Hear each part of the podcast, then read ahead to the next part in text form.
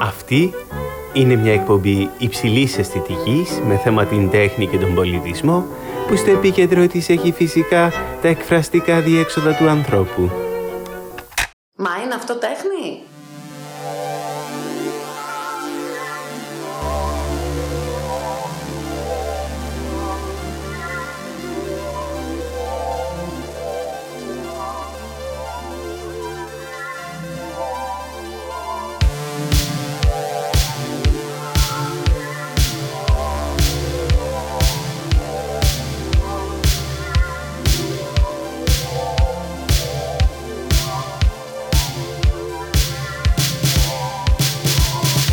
Τι συμβαίνει όταν θολώνουν τα όρια ανάμεσα στη ζωή και την τέχνη; Μπορεί η τέχνη να είναι αποκλειστικά και μόνο η εμπειρία μας από αυτήν; Ακόμα, πόσο διαφορετικά ακούγεται το ερώτημα «Είναι αυτό τέχνη» σε μια αίθουσα δικαστηρίου; Αλλά και πού συναντιούνται οι John Cage, Yoko Ono, Άννα Μαντιέτα και το κίνημα Fluxus με τις Μαρία Φαν Όστερβάικ, Ράχελ Ρόις και τις εικόνες Βανίτας. Είμαι ο οικαστικός καλλιτέχνης Αντώνης Τοαντζίκης και ακούτε το podcast «Είναι αυτό τέχνη»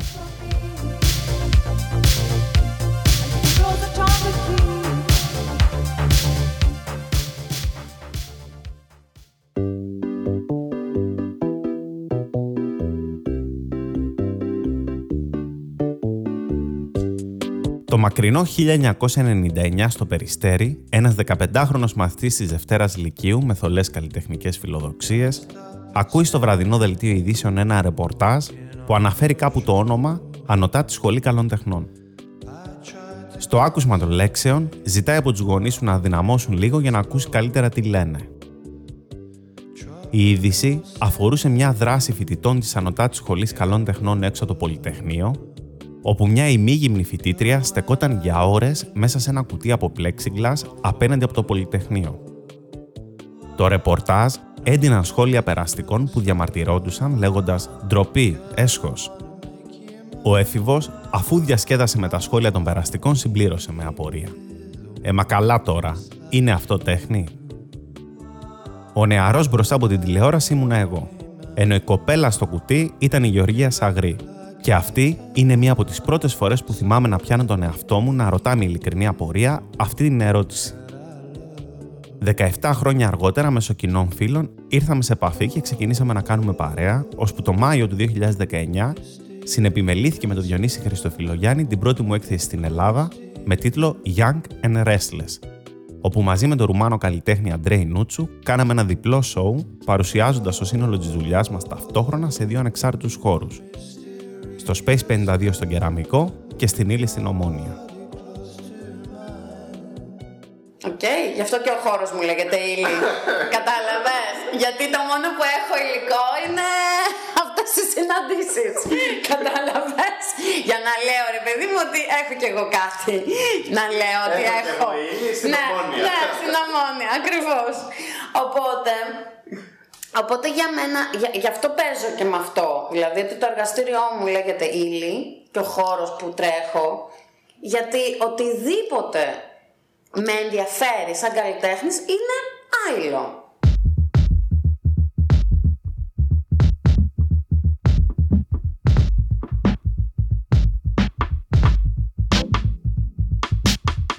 Πέμπτη απόγευμα και κατηφορίζω από το εργαστήριό μου στο Σύνταγμα προς την Ομόνια, όπου βρίσκεται ο χώρος τέχνης ύλη, το εργαστήριο της Γεωργίας Αγρή. Στον δρόμο κάνω μια στάση σε ένα μικρό ζυθοπολείο με ετικέτες ελληνικής μικροζυθοποιίας και γεμίζω την τσάντα με εφόδια, γνωρίζοντας ότι οι συζητήσεις μας κρατάνε πάντα πολύ.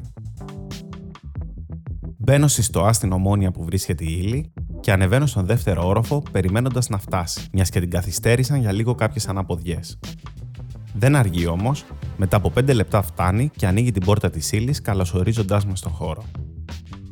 Η διαρρύθμιση στο εσωτερικό είναι διαφορετική από αυτή που θυμάμαι. Τον ένα χώρο καταλαμβάνει σχεδόν εξ ολοκλήρου ένα γλυπτό με τίτλο «Η σκηνή της ανάρρωσης», που δεν είναι άλλο από ένα ξύλινο βάθρο 2,5x2,5 μέτρα που θυμίζει τεράστιο κρεβάτι ή σκηνή και καλύπτεται από μαλακή επιφάνεια. Το γλυπτό ανήκει στη νέα της δουλειά με τίτλο «Ίαση». Θα φτάσουμε όμως και στην ίαση αργότερα. Για αρχή, πάμε να ακούσουμε κάποια σύντομα βιογραφικά στοιχεία για αυτήν τη μικρόσωμη και ευλίγιστη κοπέλα που οι απαιτήσεις της πρακτικής της δεν δίνουν περιθώρια για κατανάλωση αλκοόλ, αφήνοντάς με να αναλάβω εξ ολοκλήρου τα αποθέματα.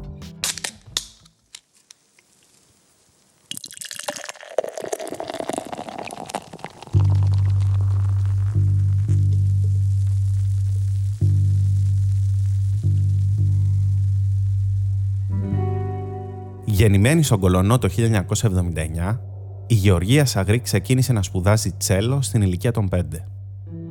Πήγε γυμνάσιο και λύκειο στο μουσικό σχολείο της Παλίνης, ενώ η μουσική αποτέλεσε για αυτήν τη βάση όλων όσων ακολούθησαν. Το 1998 ξεκίνησε να σπουδάζει ζωγραφική στην Ανωτάτη Σχολή Καλών Τεχνών στο εργαστήριο της Ρένας Παπασπύρου. Αλλά από τον πρώτο κιόλας χρόνο έκανε performance. Φοιτήτρια ακόμα στο δεύτερο έτος της σχολής κάνει το έργο με τίτλο Πολυτεχνείο και καταλήγει στα δικαστήρια με τρεις μηνύσεις για προσβολή της δημόσιας εδούς. Το έργο θα διαρκούσε το ελάχιστο τρεις ώρες, τις οποίες θα στεκόταν έξω από το Πολυτεχνείο κατά τη διάρκεια της καθιερωμένης πορείας, μέχρι να φύγουν όλοι οι διαδηλωτές και να μείνει μόνη μπροστά από την πύλη. Σκοπός της performance ήταν να βρεθεί απέναντι από την πύλη, απέναντι από την ιστορία, μπροστά σε ένα μνημείο που βλέπει την ιστορία, που αποκρίνεται στην ιστορία. 17 Νοεμβρίου. Ναι, προκάλεσε γιατί ήταν κάτι το οποίο έγινε το 1999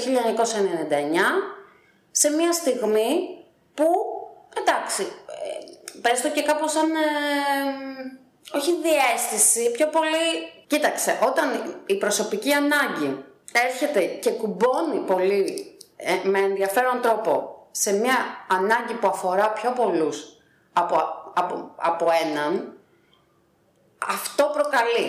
Αυτό κάτι κάνει. Έκανα ένα έργο performance χωρίς να ξέρω τι είναι performance. Α, ναι, το κάνεις έτσι. Ε, βέβαια. Ναι, δεν, δεν είχα καμία...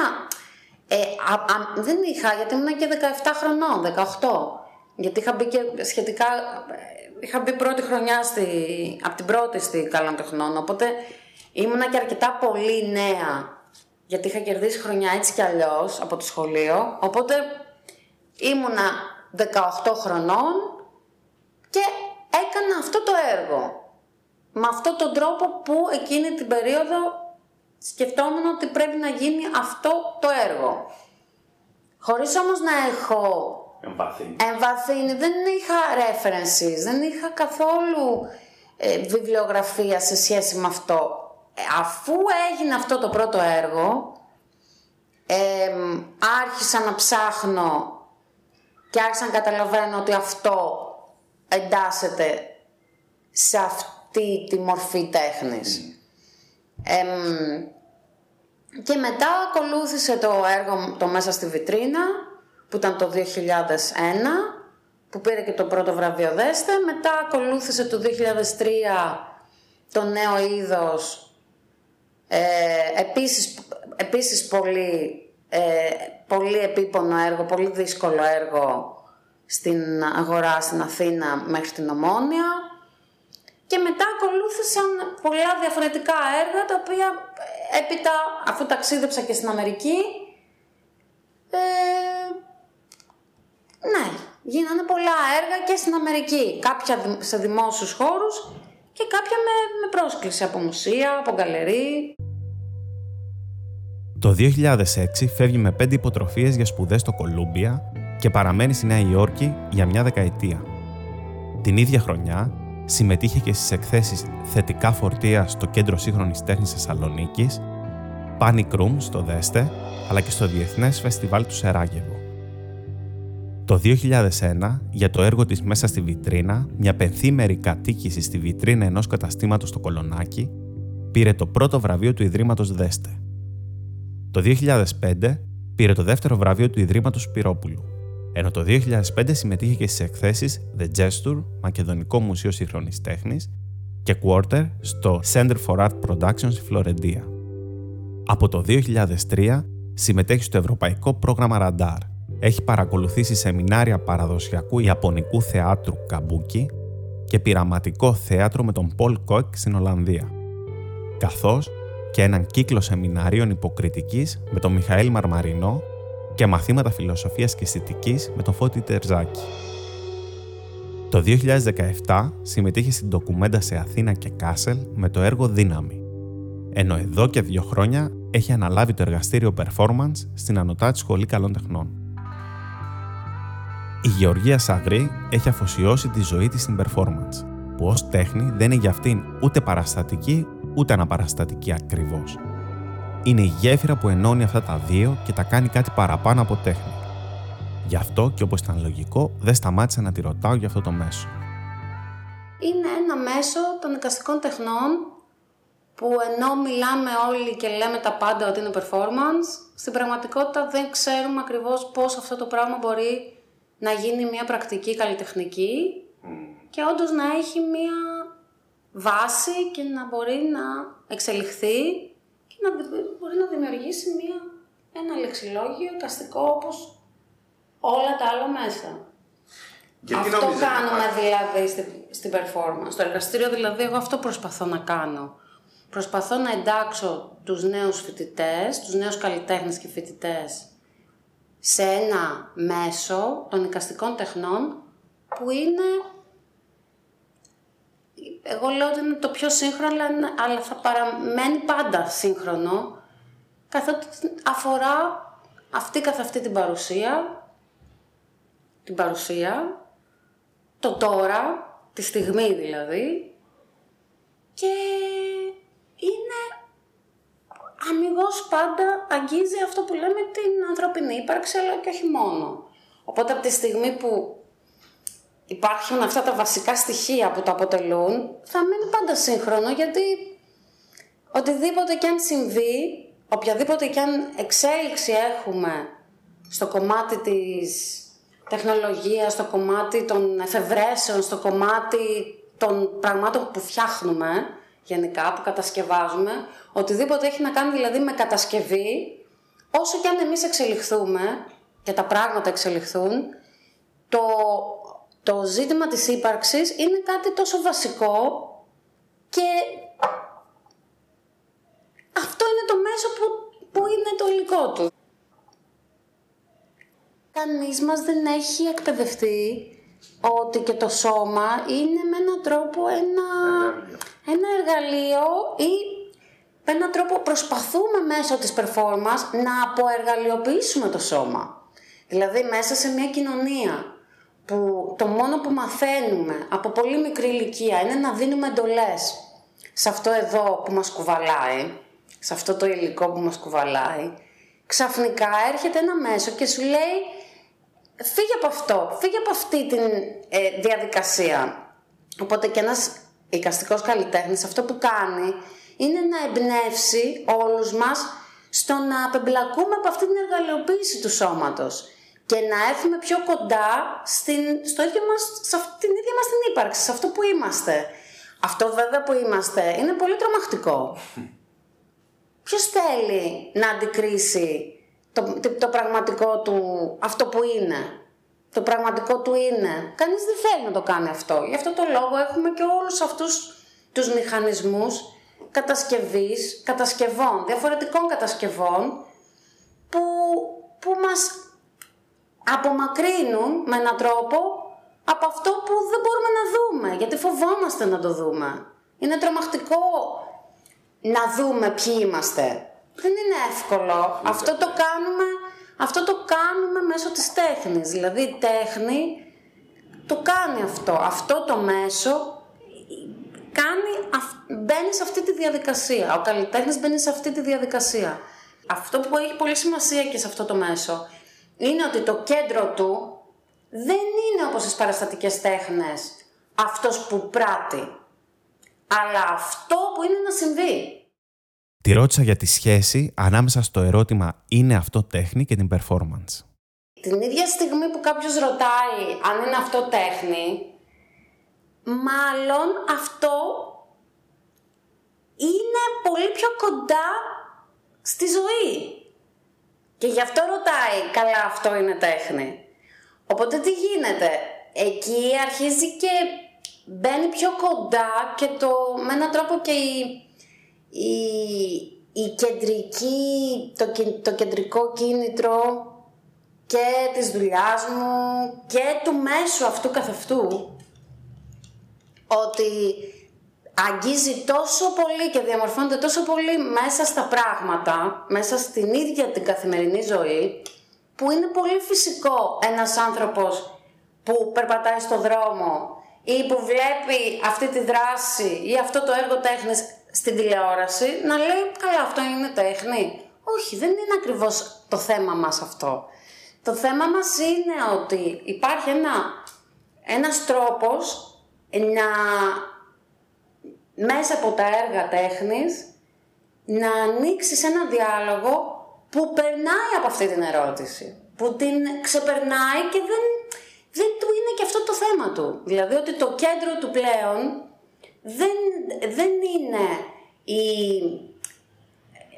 το κέντρο του ή το κεντρικό του πρόταγμα, στο πούμε, δεν είναι να διαμορφωθεί ή να ενταχθεί στο λεξιλόγιο της τέχνης ή στο χώρο της τέχνης, αλλά μέσα από το χώρο της τέχνης, μέσα από το λεξιλόγιο της τέχνης, να μεταλλάξει την ίδια τη ζωή, την ίδια την καθημερινότητα, την ίδια την πραγματικότητα.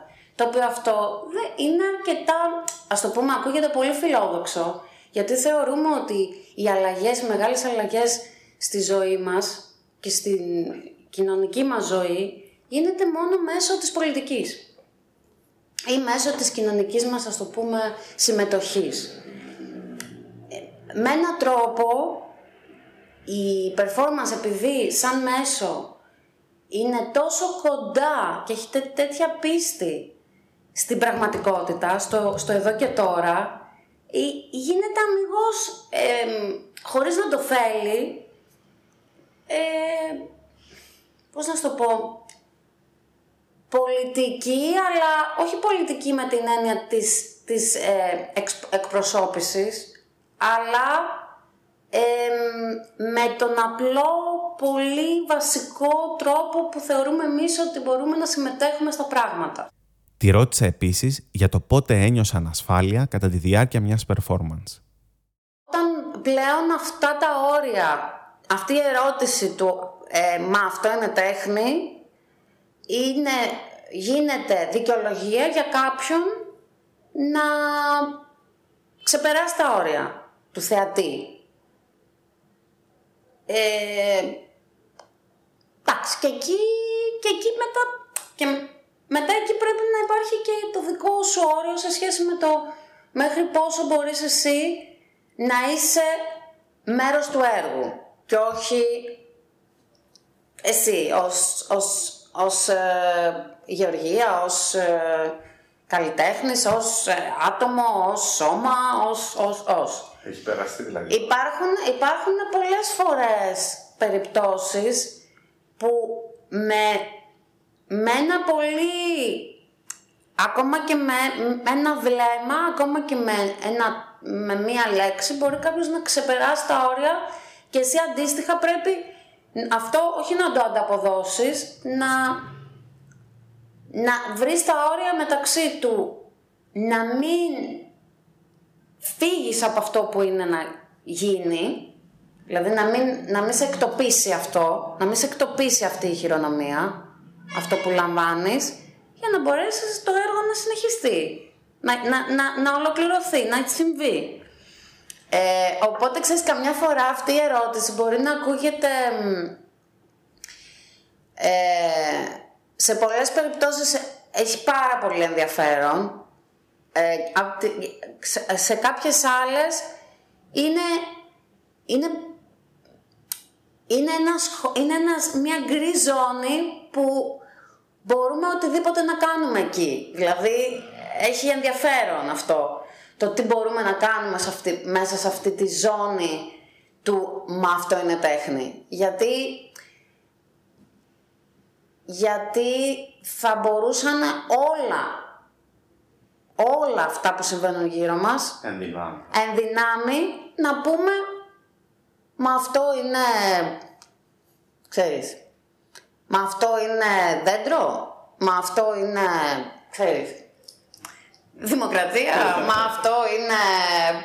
Δηλαδή, οπότε με αυτή την ερώτηση πολλές φορές έχει συμβεί αντί να γίνεται κάτι γόνιμο, να συμβαίνει κάτι το οποίο θέλει απλά να σταματήσει αυτό που συμβαίνει.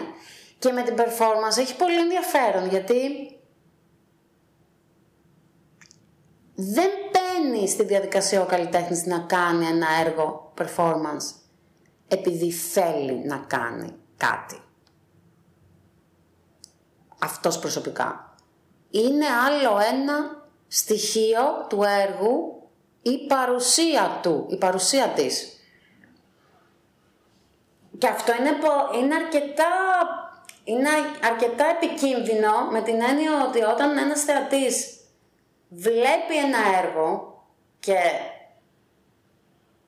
βλέπει ως κεντρικό χαρακτήρα μόνο το σώμα του καλλιτέχνη, θέλει, θέλει ένα μικρό διάστημα για να καταλάβει ότι «Ωχ, και εγώ είμαι μέρος, και εγώ είμαι στοιχείο αυτού του έργου». Γιατί και εγώ με τη θέση που έχω σε ένα δωμάτιο ή με το αν είμαι πιο κοντά ή λιγότερο κοντά.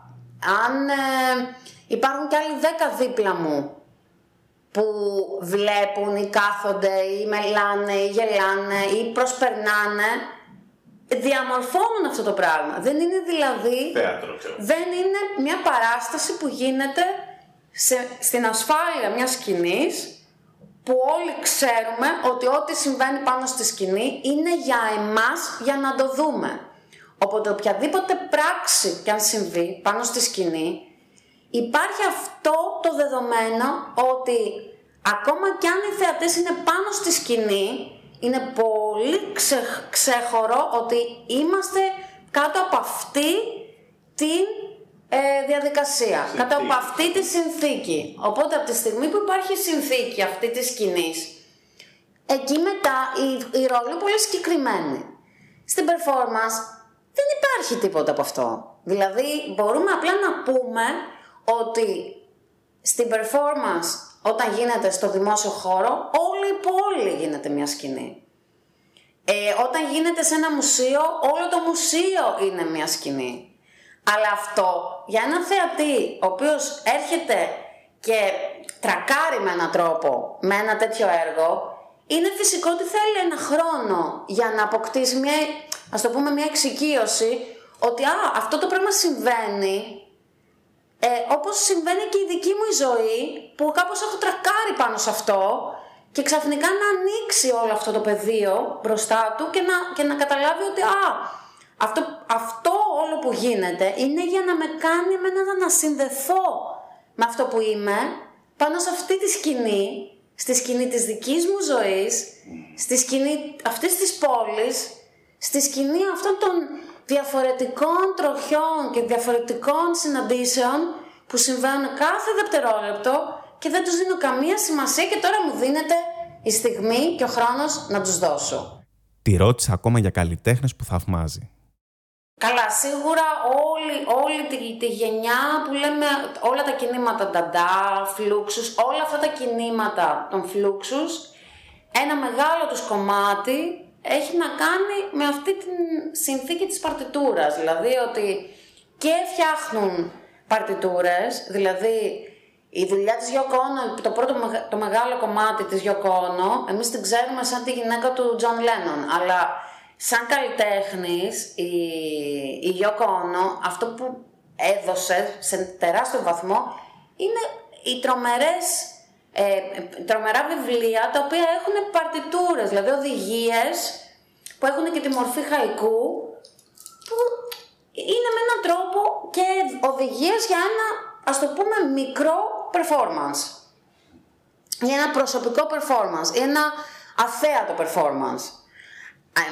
Ε, τι να πω, ε, μετά είναι, ναι, John Cage, ε, Morton Feldman, δηλαδή όλοι αυτοί οι καλλιτέχνες είναι αυτό που λέμε ε, πειραματική μουσική που έχει να κάνει όμως και με όλο το κομμάτι αυτό της ε,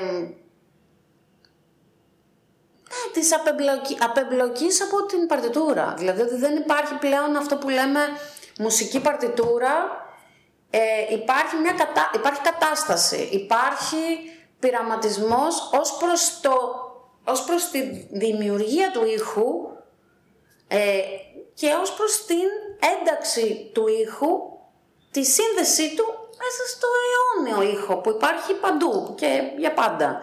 Οπότε, ναι, για μένα έχει πολύ ενδιαφέρον όλο αυτό.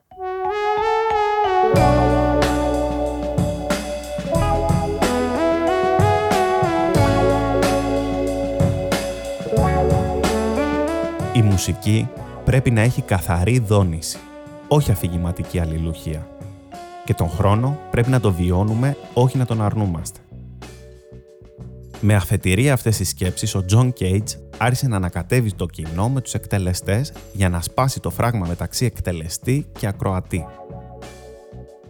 Για παράδειγμα, η σύνθεσή του με αριθμό 5 ήταν απλά και μόνο η οδηγία να απελευθερωθούν πεταλούδες μέσα σε μια αίθουσα συναυλίας και η σύνθεση θεωρείται τελειωμένη όταν πετάξει μακριά και η τελευταία πεταλούδα. Το 1963 κυκλοφορεί η ανθολογία σχεδιασμένη από τον George Μακιούνας. Ο ίδιος οργάνωνε ομάδες καλλιτεχνών μεταξύ των οποίων και σπουδασές του John Cage όπως ο George Brecht, αλλά και Ιαπωνέζους performer όπως η Yoko Ono, σε μια μεγαλύτερη ομάδα γνωστή ως Fluxus.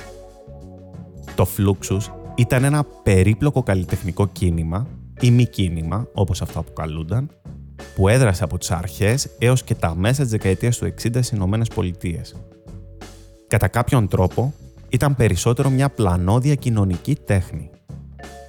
Το κίνημα αυτό δεν έκανε διακρίσεις ανάμεσα στη ζωή και την τέχνη και πίστευε ότι ακόμη και η συνηθισμένη καθημερινότητα μπορεί να εκλειφθεί ως τέχνη επέμενε στη συμμετοχή του θεατή στις δράσεις που διοργάνωνε και ενθάρρυνε τις ομαδικές πρακτικές. Έχοντας ως νοητή αρχή του το ίδιο το γεγονός, το Φλούξους ερεύνησε όσο κανένα άλλο κίνημα το εφήμερο. Αναπόφευκτα, κατά τη διάρκεια αυτής της έρευνας, πολλές από τις performance του Φλούξους θεωρήθηκαν χαοτικές, παράλογες, εκεντρικές και αυθαίρετες, όπως για παράδειγμα όταν ένας μαθητής του John Cage πήρε ένα βιολί και το έσπασε στο τραπέζι, επιμένοντας ότι το κομμάτι έπρεπε να εκτελεστεί με βιολί κακής ποιότητας. Ή όπως η performance του Σιγκέικο Κουμπότα, όπου μία γυναίκα κινούταν πάνω σε μουσαμά απλωμένο στο πάτωμα με ένα πινέλο που στάζει κόκκινο χρώμα στερεωμένο στο εσώρουχό της. Ασκώντας έτσι κριτική στην αρενοπή χειρονομιακή ζωγραφική του Πόλοκ. Πιο χαρακτηριστική ήταν η performance του Joseph Boyce το 1963 όταν ανέβηκε στη σκηνή, κούρδισε ένα μηχανικό παιχνίδι με δύο μουσικούς και το κοίταζε μέχρι που σταμάτησε. Σταδιακά, πολλοί καλλιτέχνες που συνδέθηκαν με το Φλούξους άρχισαν να αποσύρονται από αυτό. Ο Ρόμπερτ Μόρις ματέωσε τη συμμετοχή του στην ανθολογία, κατηγορώντας τις performance του Μακιούνας ως κομμωδίες και χλωμές αναβιώσεις του Νταντά αλλά και ο Γιάνκ αποσύρθηκε δυσαρεστημένος από την καταστροφική μανία στις performance του Pike, της Yoko Ono και άλλων. Παρ' όλα αυτά, το Fluxus κλώνησε συστηματικά την ασφάλεια πολλών καλλιτεχνικών ειδών, ανακατεύοντας όλους τους κώδικες και τις συμβάσεις που είχαν κατηγοριοποιηθεί μέχρι τότε στο εκάστοτε είδος. Το θέατρο έμπλεξε με τη μουσική, την ποίηση, τη λογοτεχνία, το δημοσιογραφικό ντοκιμαντέρ, την αφήγηση πραγματικών γεγονότων, την προσωπική αλληλογραφία, τα κείμενα μιας παράστασης ή τα κείμενα προϊόντα της τύχης. Το Φλούξους μέσα από τις δράσεις του κατάφερε να θέσει το ερώτημα τι θα μπορούσε να είναι τέχνη. Η τέχνη της δεκαετίας του 60 μας απομάκρυνε από το καθαυτό αντικείμενο της τέχνης και έφερε στο προσκήνιο τη θεωρία, τις λέξεις και τη γλώσσα. Οι καλλιτέχνες αυτής της περίοδου έκαναν διαφορετικές μελέτες από αυτές που συνήθιζαν οι ακαδημίες. Για να το πετύχουν αυτό, πειραματίστηκαν με είδη εκτός του πεδίου των παραδοσιακών τεχνών. Για τον Ντάντο, οι καλλιτέχνες αυτοί ήταν περισσότερο φιλόσοφοι που μας έδειξαν ότι η τέχνη γίνεται τέχνη όταν τη βλέπουμε ως τέχνη, όταν την τοποθετούμε σε ένα πλαίσιο τέχνης. Δεν θα πρέπει όμως να μας διαφεύγει το γεγονός ότι για να αφαιθούμε στο κατάλληλο έργο τέχνης, ώστε να αναγνωρίσουμε τις φιλοσοφικές του προεκτάσεις και να υιοθετήσουμε μια αισθητική συμπεριφορά απέναντί του, θα πρέπει πρώτα να είμαστε ικανοί να κάνουμε τη διάκριση ανάμεσα σε αυτό που είναι τέχνη και σε αυτό που δεν είναι. Η τέχνη αυτής της περίοδου απευθυνόταν σε ένα υποψιασμένο και ενημερωμένο κοινό, στο οποίο παρουσίαζαν μια τέχνη αναπόφευκτα αυτοαναφορική ή αλλιώς μια τέχνη για την τέχνη. Κάπως έτσι, οι θεωρητικοί της τέχνης βρήκαν ελεύθερο χώρο και πήραν το πάνω χέρι. Ο Μπουρντιέ τοποθετείται πάνω στο θέμα ως εξής. Δεδομένου ότι το έργο τέχνης δεν υπάρχει ως τέτοιο, δηλαδή ως συμβολικό αντικείμενο πρικισμένο με νόημα και αξία, παρά μόνο αν γίνει κατανοητό από θεατές πρικισμένους με την αισθητική διάθεση και επάρκεια που αυτό απαιτεί σιωπηρά, μπορούμε να πούμε ότι το βλέμμα του εστέτ είναι αυτό που συνιστά το έργο τέχνης ως τέτοιο. Με την προϋπόθεση όμως να θυμηθούμε αμέσως ότι δεν μπορεί να το κάνει αυτό παρά μόνο στο βαθμό που και ο ίδιος είναι προϊόν μιας μακράς συλλογικής ιστορίας. Δηλαδή, της προοδευτικής επινόησης του ειδήμονα και μιας ατομικής ιστορίας, δηλαδή της παρατεταμένης επαφής του με το έργο τέχνης. Επιστρέφω όμως στη συζήτησή μας με τη Γεωργία, που μετά τους καλλιτέχνες που θαυμάζει, μου αποκάλυψε και την blacklist της. Για μένα όλο αυτό το κομμάτι που έχει να κάνει με, πώς να το πω, με τους μάρτυρες της τέχνης. Οι μάρτυρες γενικά ο, αυτό, αυτός ο χαρακτήρας του, του, του, του μάρτυρ, ξέρεις αυτό δηλαδή του πονεμένου, του πονεμένου καλλιτέχνη που κανείς δεν τον καταλαβαίνει και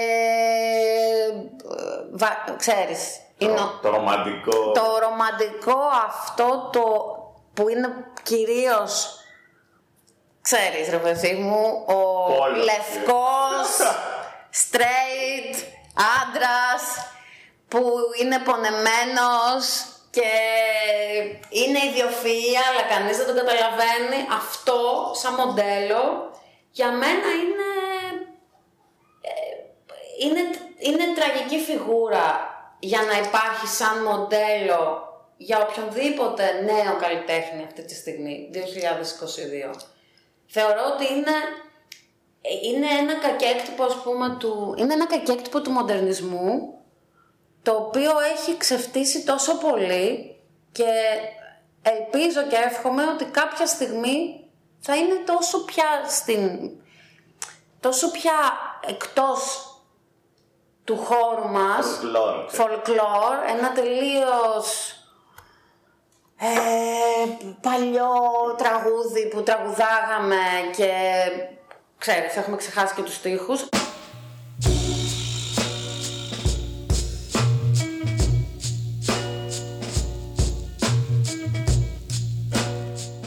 Για τον Ρουσό, οι γυναίκες δεν μπορούσαν να είναι ιδιοφυείς, γιατί τους λείπει το απαιτούμενο πάθος, ενώ ο Καντ επέμενε ότι η ιδιοφυΐα υπακούει σε ένα είδος νόμου ή εσωτερικού καθήκοντος που απαιτεί συναισθηματική πειθαρχία – ισχυριζόμενος ότι οι γυναίκες, αφού δεν διαθέτουν τέτοια πειθαρχία στα συναισθήματά τους, πρέπει να την αντλούν από τους συζύγους ή τους πατέρες τους. Οι κανόνες που δημιούργησαν μέσα στους αιώνες οι άνδρες για την τέχνη είναι αυτοί που διαφυλάσσουν ευλαβικά παραδοσιακές ιδέες σχετικά με το τι κάνει ένα έργο ποιοτικό, σημαντικό, μεγαλειώδες και ιδιοφυές. Και ό,τι σύμπτωση, αυτό το μεγαλείο φαίνεται πως εξαιρεί σχεδόν πάντα τις γυναίκες. Οι κανόνες αυτοί είναι συστήματα πεπιθήσεων που υποκρίνονται την αντικειμενικότητα, αφού στην πραγματικότητα αντανακλούν θέσεις ισχύως και κυριαρχίας. Δεν χρειάζεται να ψάξουμε πολύ, αρκεί να αναρωτηθούμε πόσα γυναικεία ονόματα συναντάμε σε καθιερωμένα βιβλία ιστορίας της τέχνης, όπως για παράδειγμα αυτό του Γκόμπριχ. Αλλά και στην άποψη που είχαν και έχουν πολλοί άνδρες καλλιτέχνες για τις γυναίκες. Ο Μαρσέλ Ντισάν είναι γνωστό πως αποστρεφόταν ολοκληρωτικά τη γυναικεία τριχοφυΐα. Γεγονός που το 1972 οδήγησε την καλλιτέχνηδα Άννα Ματιέτα σε ένα έργο αφιέρωμα στο Μαρσέλ Ντισάν με τίτλο «Μεταμόσχευση μουστακιού». Η Ματιέτα κόλλησε τρίχες από τα γένια ενός φίλου της στο επάνω χείλος της, θυμίζοντας το έργο Μοναλίζα του Ντισάν. Η Άννα Μαντιέτα, σύζυγος του σούπερ στάρ του μινιμαλισμού Κάρλα Αντρέ, σκοτώθηκε στις 8 Σεπτεμβρίου του 1985 στη Νέα Υόρκη όταν έπεσε από το διαμέρισμά της στο 34ο όροφο του κτηρίου που διέμενε στο Greenwich Village. Παρόλο που στη δίκη του συζύγου της Καρλ Αντρέ ο θάνατός της αποδόθηκε σε αυτοκτονία, τα στοιχεία εναντίον του Κάρλ Αντρέ είναι συντριπτικά. Λίγο πριν από το θάνατό της, οι γείτονες άκουσαν το ζευγάρι να μαλώνει βία. Οι γείτονες άκουσαν τη Μαντιέτα να φωνάζει όχι ακριβώς πριν από το θάνατό της και ο Αντρέ είχε γρατζουνιέ σε όλο το πρόσωπο. Ενώ στην ηχογραφημένη κλίση του Αντρέ στο 9-11 τον ακούμε να λέει ότι η γυναίκα μου είναι καλλιτέχνης και εγώ είμαι καλλιτέχνης. Και τσακωθήκαμε για το γεγονός ότι είμαι περισσότερο διάσημος από εκείνη. Και πήγε στην κρεβατοκάμαρα και πήγα πίσω της και εκείνη πήδηξε το παράθυρο. Περισσότερα μπορείτε να ακούσετε και στο αποκαλυπτικό podcast Death of an Artist, πληροφορίες για το οποίο έχω συμπεριλάβει στην περίληψη του επεισοδίου. Η στήριξη που έλαβε ο Καρλ Αντρέ στο δικαστήριο από τον κόσμο της τέχνης για να τη βγάλει καθαρή, αλλά και η σιωπή που ακολούθησε το μυστηριώδη θάνατο της Άννα Μαντιέτα είναι σοκαριστική. Ο καλλιτεχνικός κόσμος θεωρούσε τον Καρλ Αντρέ ιδιοφυΐα και ως τέτοια έπρεπε να αντιμετωπιστεί με επιείκεια. Ανάμεσα σε αυτούς που υποστήριξαν τον Καρλ Αντρέ στο δικαστήριο ήταν οι φίλοι του Σολ Λεβίτ και Φρανκ Στέλλα. Η σχετικά σύγχρονη έννοια της ιδιοφυΐας είναι υπεύθυνη για πολλά δεινά στην τέχνη. Δεν ήταν όμως πάντα έτσι.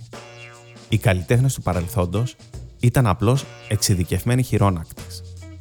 Δεν θεωρούσαν ότι εξέφραζαν βαθιές πνευματικές ανάγκες. Αυτό είναι αποτέλεσμα του ρομαντισμού. Στην αναγέννηση, για παράδειγμα, υπήρχαν γυναίκες καλλιτέχνες αναγνωρισμένες για την ικανότητά τους και την επιτυχία τους.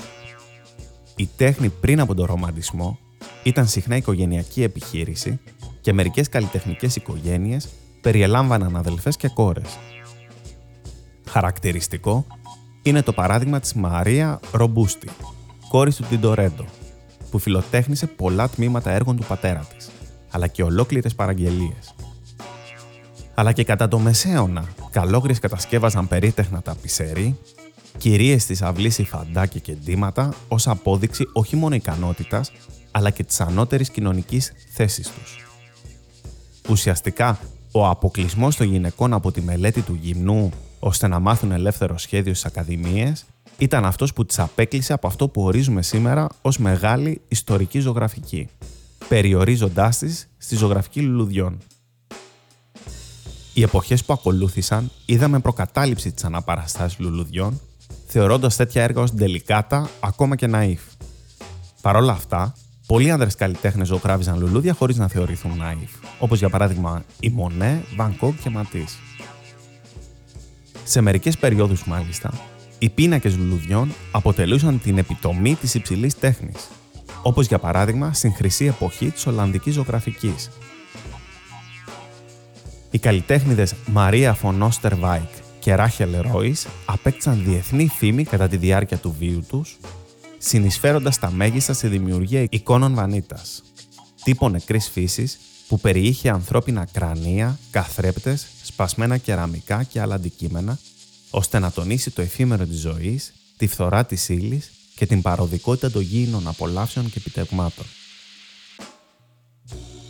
Ένα ερώτημα που προκύπτει από όλα αυτά και που φαίνεται να απασχολεί την τέχνη της εποχής μας είναι εάν όταν βλέπουμε ένα έργο τέχνης βλέπουμε και το φύλλο ή τον σεξουαλικό προσανατολισμό του καλλιτέχνη.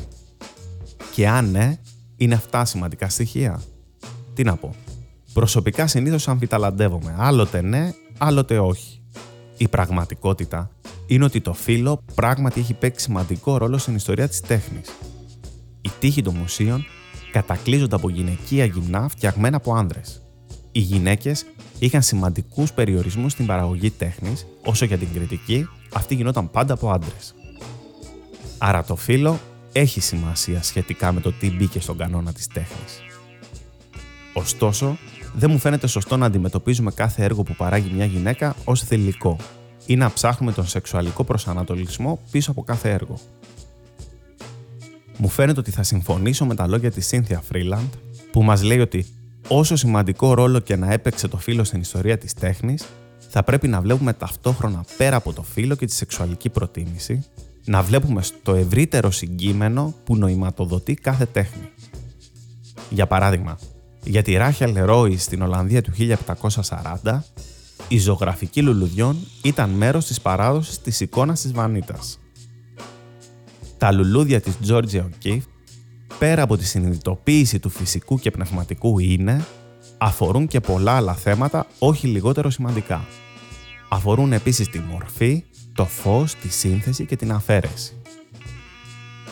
Άρα, η προσοχή στη σεξουαλικότητα ενδεχομένως έχει σχέση, αλλά τελικά έχουμε ανάγκη από έναν βαθύτερο τρόπο σκέψης για να ερμηνεύσουμε την τέχνη. Το φύλλο και η σεξουαλικότητα, παρότι σημαντικά, δεν είναι το πασπαρτού που ανοίγει όλες τις πόρτες.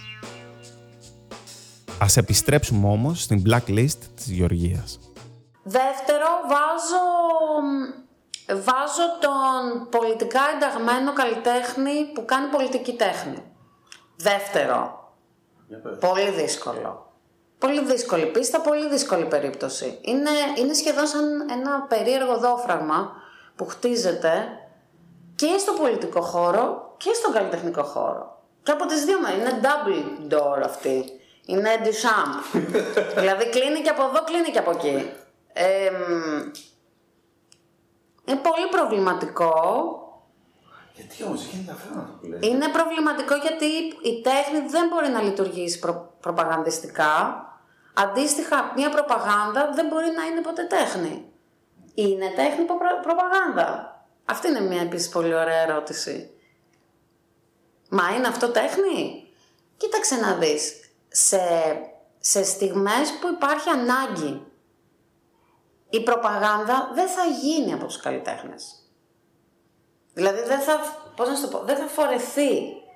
Δεν, δεν, θα, δεν θα τη φορέσουν. Ναι, κατάλαβα.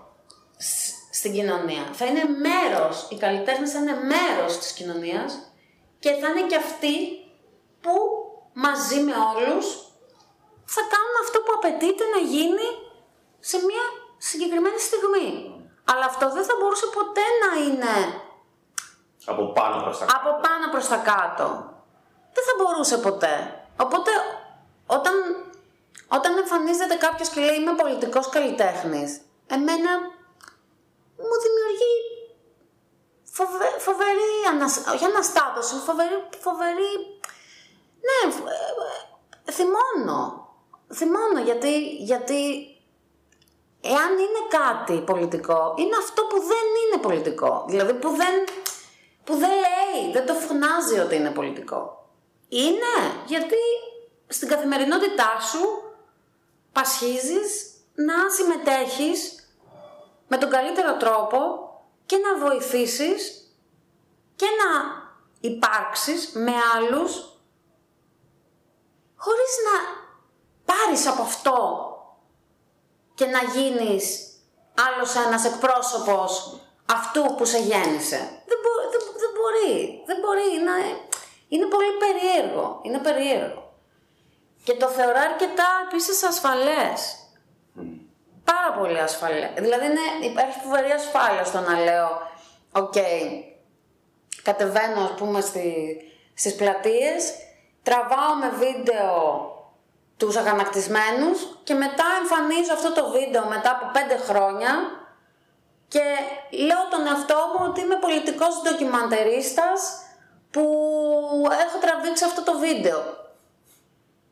Συγγνώμη, είναι σαν, είναι, πραγματικά είναι σαν ένας άνθρωπος που ήταν τη μέρα που έκανα τη δράση στο Πολυτεχνείο να τραβήξει με κάμερα όλο, όλη αυτή την κατάσταση να το δείξει μετά σαν δικό του έργο και να πει εγώ είμαι πολιτικός καλλιτέχνης γιατί εγώ τράβηξα ένα υποκειμενικό βίντεο, ντοκιμαντέρ και εγώ δεν είμαι mainstream όπως είναι η Γεωργία Σαγρή που κάνει performance γιατί εγώ ήμουν ένας περαστικός που τραβούσα αυτό που συνέβαινε τελείως υποκειμενικά. Έχω να έχει απόσταση και να Ναι, ότι έχω την απόσταση, ότι εγώ είμαι, δουλεύω με τη μέθοδο του Μπρέχτ και με ενδιαφέρει πάρα πολύ αυτή η κατάσταση του, ξέρεις, της, της, Παρατηρητή. του παρατηρητή και εγώ είμαι πολιτικός καλλιτέχνης. Κατάλαβα. Κατάλαβα πώς το λες. Αυτό. Οπότε δηλαδή, όσο λιγότερη ευθύνη έχω, όσο λιγότερη. ε, όσο, λιγο, όσο περισσότερο απομακρύνομαι από αυτό που με έχει γεννήσει, από αυτό που με έχει κάνει να είμαι αυτό που είμαι, ε, τόσο πιο πολύ έχω την ευκολία να λέω ότι είμαι πολιτικό το τάδε, πολιτικό το δίνα.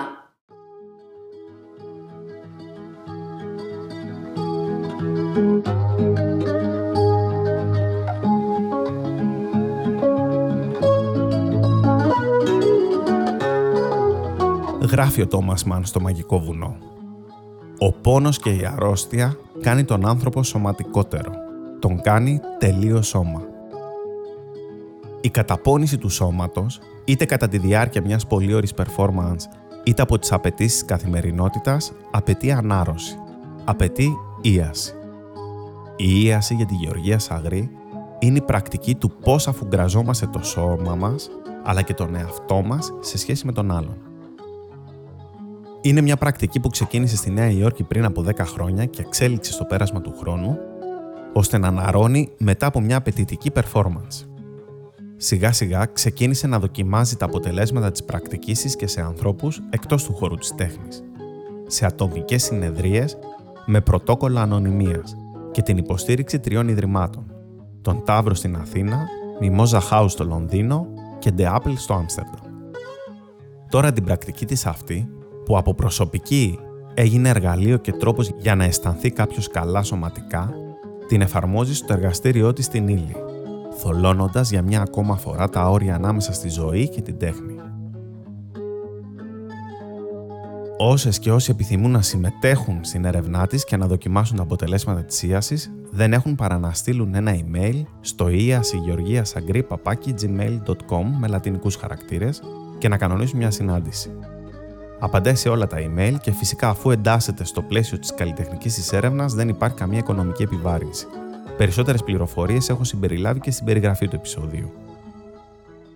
Με βάση την εμπειρία, αυτό που έκανα δηλαδή είναι με βάση την εμπειρία που είχα από πάρα πολύ ψυχικά, δηλαδή ψυχικά, ψυχικά και σωματικά έργα που ήταν πολύ επίπονα και έντονα. Παίρνοντας την εμπειρία αυτή, άρχισα να χτίζω τεχνικές προετοιμασίας για μελλοντικά έργα που είχαν αυτό, αυτή τη φύση μιας και άρχισα και καταλάβαινα και εγώ τη δική μου ας το πούμε αιμονή με τη διάρκεια, με την... ε, με το... μ- μ- με έναν τρόπο με τη διάρκεια σε τέτοιο βαθμό που αυτή η διάρκεια καταπονεί το σώμα. Γιατί το σώμα δεν μπορεί να κάνει πολύ το ίδιο για πολλή ώρα, οπότε πρέπει να το προετοιμάσεις. Εμ, Αυτό δηλαδή, στην ίαση αυτό. στην ίαση αυτό που κάνω είναι ότι αυτές οι τεχνικές αυτοανάρρωσης από έργα performance και προετοιμασίας για έργα performance γίνονται τεχνικές για τον απλό άνθρωπο για βοήθεια δικών τους performance. Που εγώ τα λέω τους ρόλους που έχουμε στη ζωή μας, στην κοινωνική μας ζωή, οι οποίοι ρόλοι καταπονούν το σώμα σε τέτοιο βαθμό που έρχονται λοιπόν αυτές οι τεχνικές που είναι για να με προετοιμάσουν εμένα σε ένα καλλιτεχνικό έργο, να βοηθούν άλλους στην καθημερινή τους ζωή. Πάμε κλείνοντας να ακούσουμε τις ιστορίες Γεωργίας επάνω στο ερώτημα: Είναι αυτό τέχνη; Τώρα, τι, τι, δηλαδή είναι μόνο ιστορίες. Τι, τι να πω, τι να πω το πω. Δηλαδή, τι να είσαι τώρα μες στη βιτρίνα και να κοιμάσαι και να περνάνε διάφοροι πιτσιρικάδες και να χτυπάνε τη βιτρίνα. Και εσύ να είσαι σε έργο κανονικά και να τους κοιτάς και να γελάτε. Και να... Το ότι, το ότι έγινε της κακομήρας, παίρνανε τηλέφωνα οι γείτονες, στο κολονάκι τώρα αυτό ήταν, γινότανε, το μέσα στη βιτρίνα. Και να, κοπο... να, χτυ... να έχουν τρελάνει τον ιδιοκτήτη του μαγαζιού, γιατί είχα πάρει εγώ ειδική άδεια από το μαγαζί αυτό. Αυτό λεγόταν τότε Αντώνιος Μάρκος, νομίζω. Κάπως έτσι λεγόταν, στο Κολονάκι, στη Σκουφά. Μια άλλη εποχή, άλλη Αθήνα, 2001. Κοίταξε, εντάξει, δεν θέλω να πάω στο πιο, στο πιο κοντινό οικογενειακό περιβάλλον. Αυτό είναι σίγουρο ότι υπήρχαν ε, στρο... συζητήσεις ε, επί συζητήσεων. Δηλαδή για το τι θα κάνουμε με αυτή την κοπέλα, τι θα κάνουμε, τι είναι αυτό το πράγμα, τι κάνεις. Δηλαδή είναι, είναι και το ζήτημα το ότι μιλάμε για μια, για μια κοινωνία η οποία μια κοινωνία. Έχουμε να κάνουμε με μια συνθήκη στην οποία εξελίσσεται τόσο γρήγορα όλα, που στην Ελλάδα, για παράδειγμα, ε, όταν, όταν, έγινε το, όταν έγινε το Πολυτεχνείο, όταν γίνανε κάποια έργα ε, από το 99 μέχρι και το 2000, να πούμε 2006, από το, από το 99 μέχρι το 2006 εγώ είχα πάει και στο δικαστήριο για έργα performance. Δηλαδή εκεί είναι που έχει πολύ ενδιαφέρον. Δηλαδή είσαι στο δικαστήριο και σε ρωτάει ο άλλος. Μα είναι αυτό τέχνη; και πρέπει εσύ να εξηγήσεις τώρα στο δικαστήριο ότι ναι, γιατί είναι αυτό. Δηλαδή υπάρχει ο καλλιτέχνης που δημιουργεί αυτό το έργο επί τόπου. Ε, ότι ότι δεν ήτανε, ε, ήτανε, δεν, δεν είδανε, δεν ήταν ποτέ εκεί αυτοί που κάνανε τις καταγγελίες για να δουν όντως αν ήμουν ημίγυμνη ή όχι. Ότι έγινε, ότι έγινε από δεύτερο, τρίτο χέρι η περιγραφή. Ότι η περιγραφή είναι λανθάνουσα. Ότι δεν ισχύει. Και ότι αν ρωτήσετε αυτούς που κάνανε τι, που, με, που με πήγαν, ας πούμε, στο δικαστήριο, ε, δεν είχαν δει το έργο. Δεν ήταν ποτέ εκεί. Που επίσης έχει πολύ ενδιαφέρον αυτό. Και, και επίσης το γεγονός ότι όσες, όσες κι αν ήταν, ας το πούμε, οι περιπτώσεις που προσπαθούσαν να, να, να, να, σταματήσουν το έργο να συμβεί με αυτή, τη, με αυτή τη συνθήκη.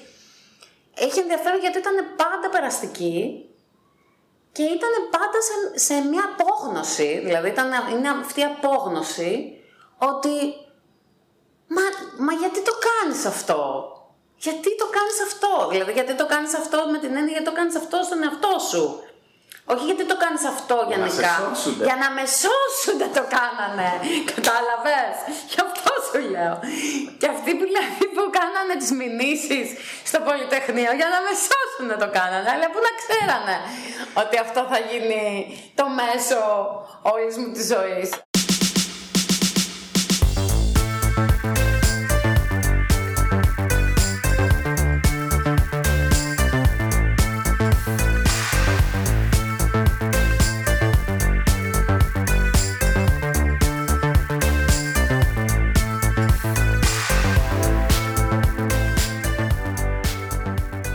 Ακούσατε το podcast «Είναι αυτό τέχνη» Στην επιμέλεια του podcast ήταν ο Αντώνης Τοαντζίκης.